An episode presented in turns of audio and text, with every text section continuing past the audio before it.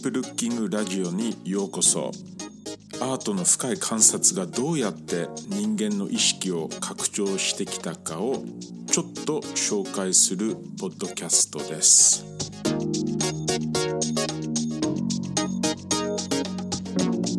ィープルッキング、想像力を蘇らせる深い観察のガイド、著者のロジャー・マクドナルドです。2000年にロンドンのヘイワード・ギャラリーでブライアン・イーノーが発表したCivic Recovery Centerという作品でもあり、アルバムの名前でもあるんですね。これについて今日少しディープルッキングの観点からお話ししたいと思います。このCivic Recovery Center、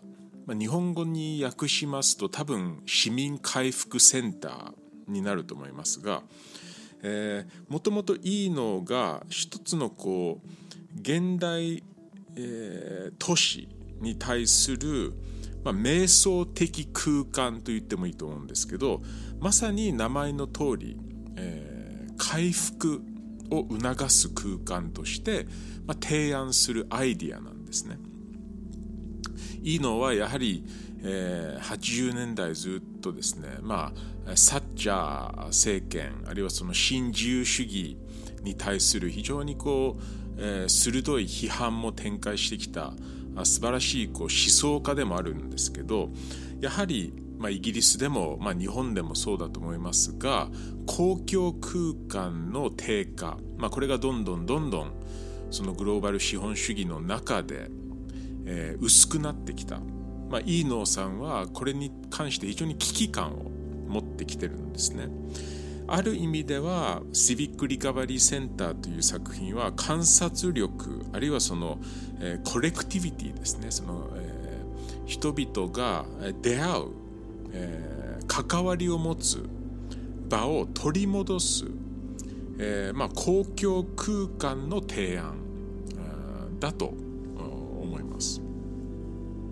この話に入るちょっと前にですね、ブライアン・イーノーのこの作品と、もちろんブライアン・イーノーといえば、アンビエントミュージックというね、一つの音楽ジャンルといいましょうか、1978年、イーノーのアンビエント1というアルバムのタイトルにもなっている、このやがてジャンル一つの新たな音楽ジャンルを指す、言葉を提案した方でもあるんですね。もちろんその前には、音楽家、そしてプロデューサーとしては非常に有名な方ですが、このアンビエントミュージックの一つの先駆者でもあるんですね。もちろんいいのです。これがいきなり始まったわけではないですよね。非常に重要な、パイオニアたちが、19世紀の末ぐらいから、あるいはその前からもあったと思います。エリック・サティとかポーリーン・オリヴェロスとか、エリアン・ラディーゲとか、テリー・ライリー、レイモンド・スコット、あるいは私から見ますと、古典インド音楽も、いろんな意味でアンビエントミュージックの一つの先駆的な原型として考えてもいいのではないかと思いますが、一応1970年の終わりにイーノのこのアンビエント1というアルバムが出ます。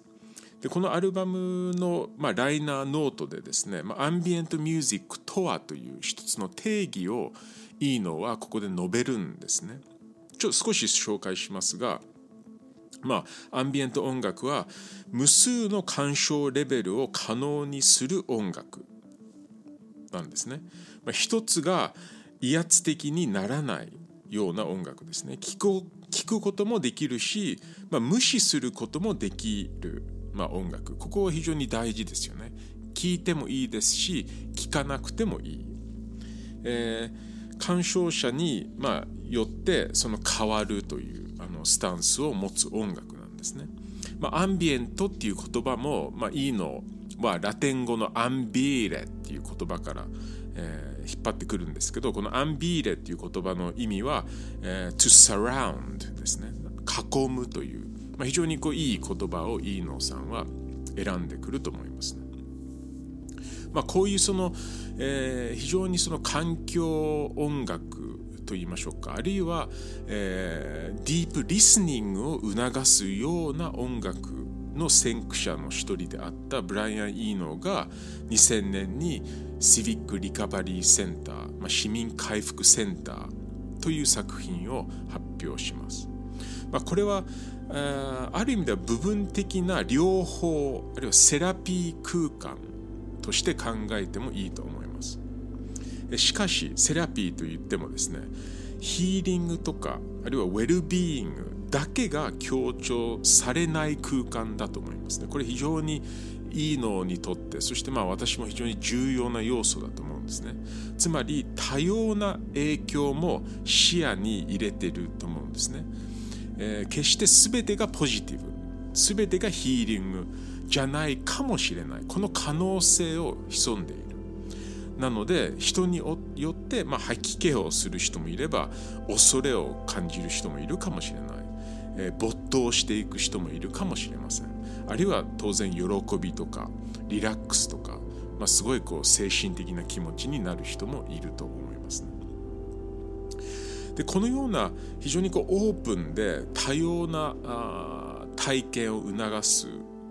場所、体験というのはいろんな意味で我々が住んでいる消費社会と非常に対照的ではないかと思うんですね。消費活動は例えばはっきりしたボーダー、境界線が必要だと思うんですね。取引が行われるので非常に物事が白黒はっきり、していかなくちゃいけない。そういう消費空間に関してイーノの市民回復センターはある意味では非消費空間とも呼べるのではないかと思いますね。実際にこういう消費社会、あるいはそれを支える資本主義経済の中で音とか音楽の役割も非常にあると思うんですね。これについてあるフランスの思想家ジャック・アタリという方がいるんですけど、1985年にノイズという非常に面白い本を出すんですね。でこの本の中ではアタリさんは、やはり消費社会あるいは資本主義というシステムの中で音というものは政治的な意味も当然ある。逆に言うと音だけではなくて沈黙にも当然政治的なあるいは経済的な意味、があるのではないか、このようなことをアタリさんはこの本の中で述べていくんですね。彼は聞くんですね。その沈黙は誰の音なのか、あるいは、何が逆に奨励されているのか、音というものは何を、促しているのか、何を不可能にしているのか、こういう非常に面白い政治的なクエスチョンも、音について、聞くことができると思うんですね。このようなことも今日考えながら市民回復について、お話ししたいんですね。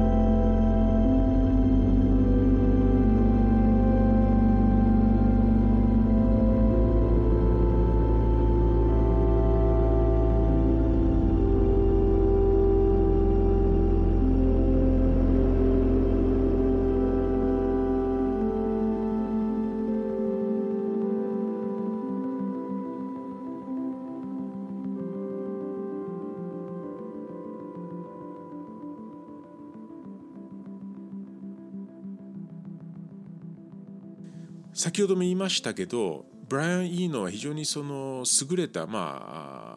知識人でもあると思います。で、彼のよく、言葉にすることなんですけど、コントロール&サレンダー、つまりコントロールは多分管理とか抑制する、あるいはもうちょっと伸ばしていきますと、静止状態に持っていく。それとサレンダーっていう言葉ですね。屈服、起伏、もうちょっと多分、いい翻訳は身を任すっていうことも言えると思いますね。このコントロールとサレンダーについてブライアン・イーノは非常に多く語るんですね。で、ほとんど我々の生活、現代生活は、このコントロール、物事を管理する、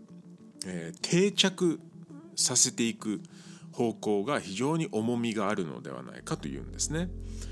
このコントロールモードにあまりにも縛られているので、それ以外のようなその体験とか経験がなかなかしにくい状況になっているのではないかと彼は論じるんですね。しかしそのサレンダーモード、身を任す、降伏するようなモードっていうのも、あって、でこういうモードに入るきっかけ、あるいはスイッチ、引き金みたいなものは、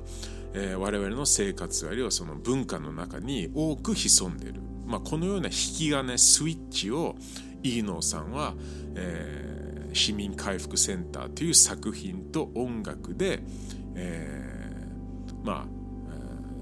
オンにしようとしていると思いますね。で、このサレンダー体験、身を任す、降伏するという体験は非常に実は居心地もいい体験ではないかとイーノーは言うんですね。サレンダーというのは決して完全に受け身的になるということではなくて、実は積極的にサレンダー、積極的に、降伏する、身を任すという、体験でもあるんですね。で、イーノーはですね、長いその人類の、中でさまざまな文化の中で、このサレンダーとコントロールのバランスが、この遊びと言いましょうか、このバランスの踊りが行われてきたと、一種のスペクトラムの中で、ある時にはコントロールが強い、ある時にはサレンダーが強くなるという、スペクトラムがある。で、これはまさにサーフィングをする人と似てるのではないかと。ある時は非常にコントロールに、集中をさせる。ある時にはそれを波に身を任してサレンダーモードが強くなる。で、サレンダーっていう要素は非常に、なので人間の歴史、長いその、文明の歴史の中で重要な要素を測ってきたと。で、イーノーさんはいつもその少なくとも4つ大きなサレンダーモードを、起こす、促す引き金があるというんですね。これはセックスですね。セックス行為、あるいは、ドラッグやその酩酊、陶酔状態になるということですね。あるいは芸術、アート、そして最後は宗教、リリジョン。イーノーはこの4つの大きな人間行動は非常にサレンダーモードを促す行為としてあったというんですね。言ってみればサレンダーへの扉と言ってもいいと思うんですね、この4つの行為。そして文化によって強調される要素も当然違うのではないかということですね。例えば、近現代の日本を考えますと、比較的コントロールが強調される、非常にそのコントロールが大事にされる社会だと思いますね、個人的には。しかしサレンダーも当然起きていて、例えば日本の文化の中ではアルコールの役割が非常に大きいのではないかと思いますね。非常にそのある意味では管理されたサレンダーが行われる、一種のこうゲームとして行われる、もしかしたらカラオケに行って、みんなで大騒ぎするっていうのも非常に日本らしいその管理されたサレンダーの中で、身を任す、はっきり定められたルールの中で、一種の自由を一時的に体験する、そしてまたすぐ管理状況に戻る、こういうそのバランスが少なくとも近現代の日本の中では非常にこう見られるのではないかと思ったりしますね。飯野の市民回復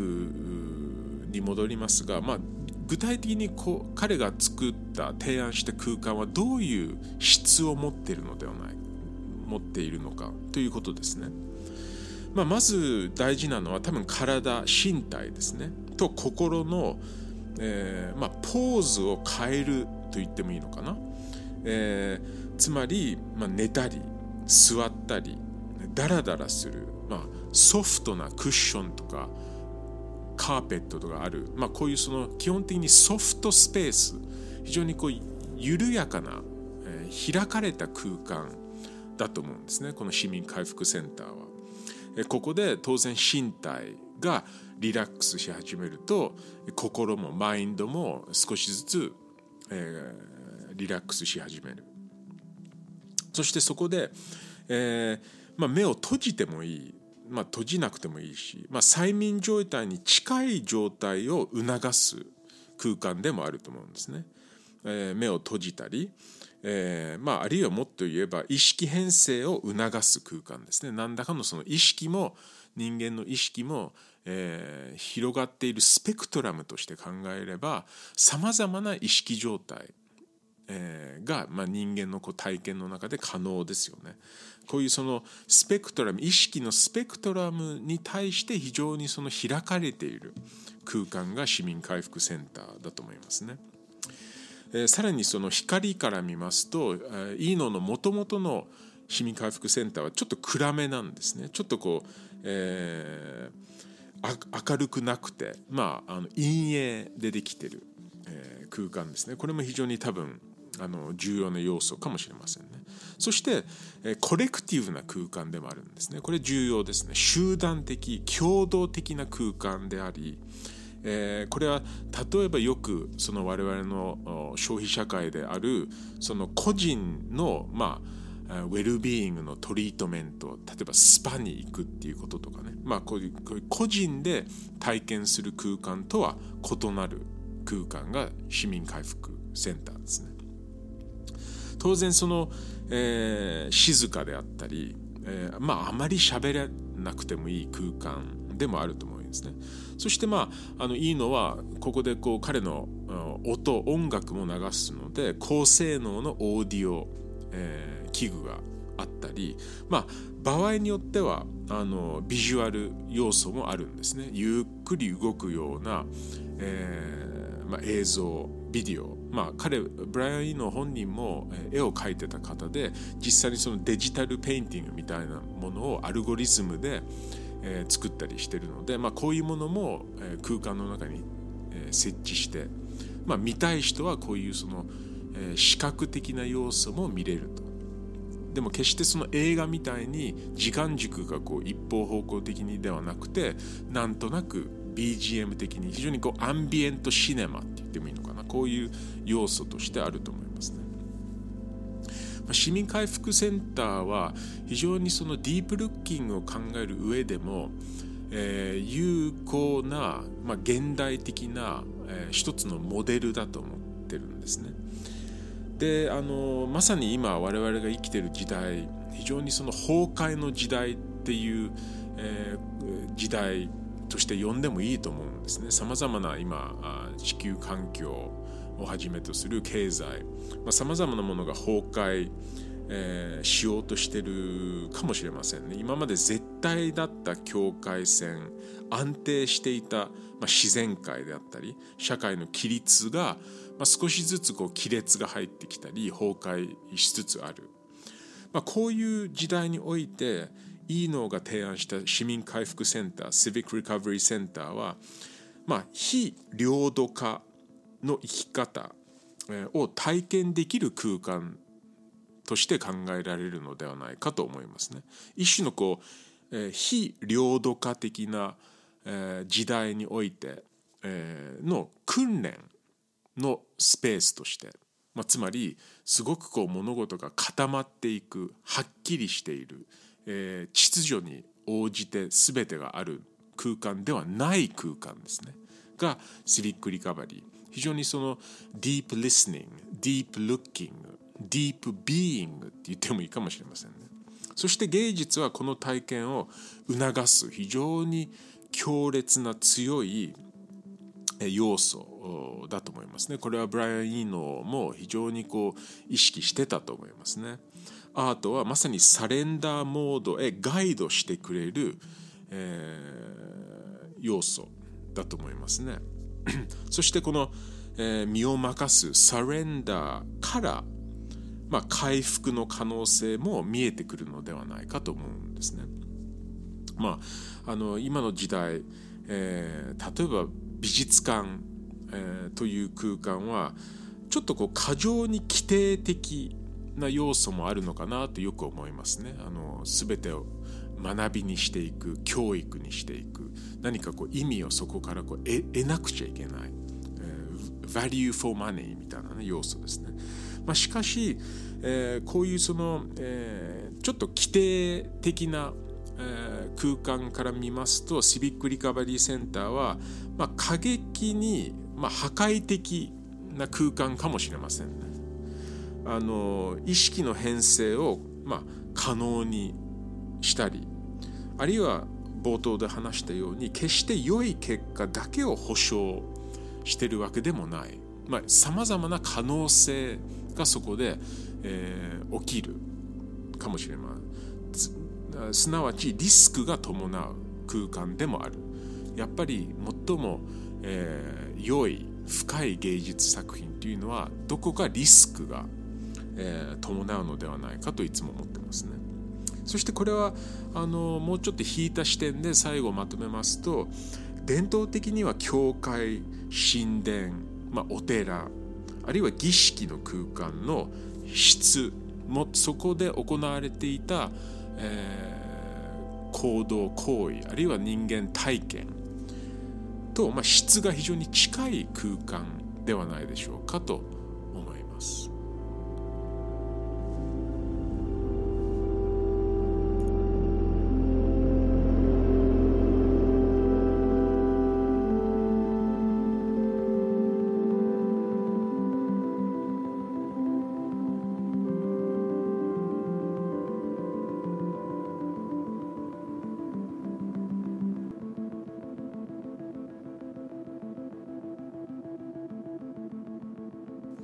良いディープルッキングをロジャー・マクドナルドでした。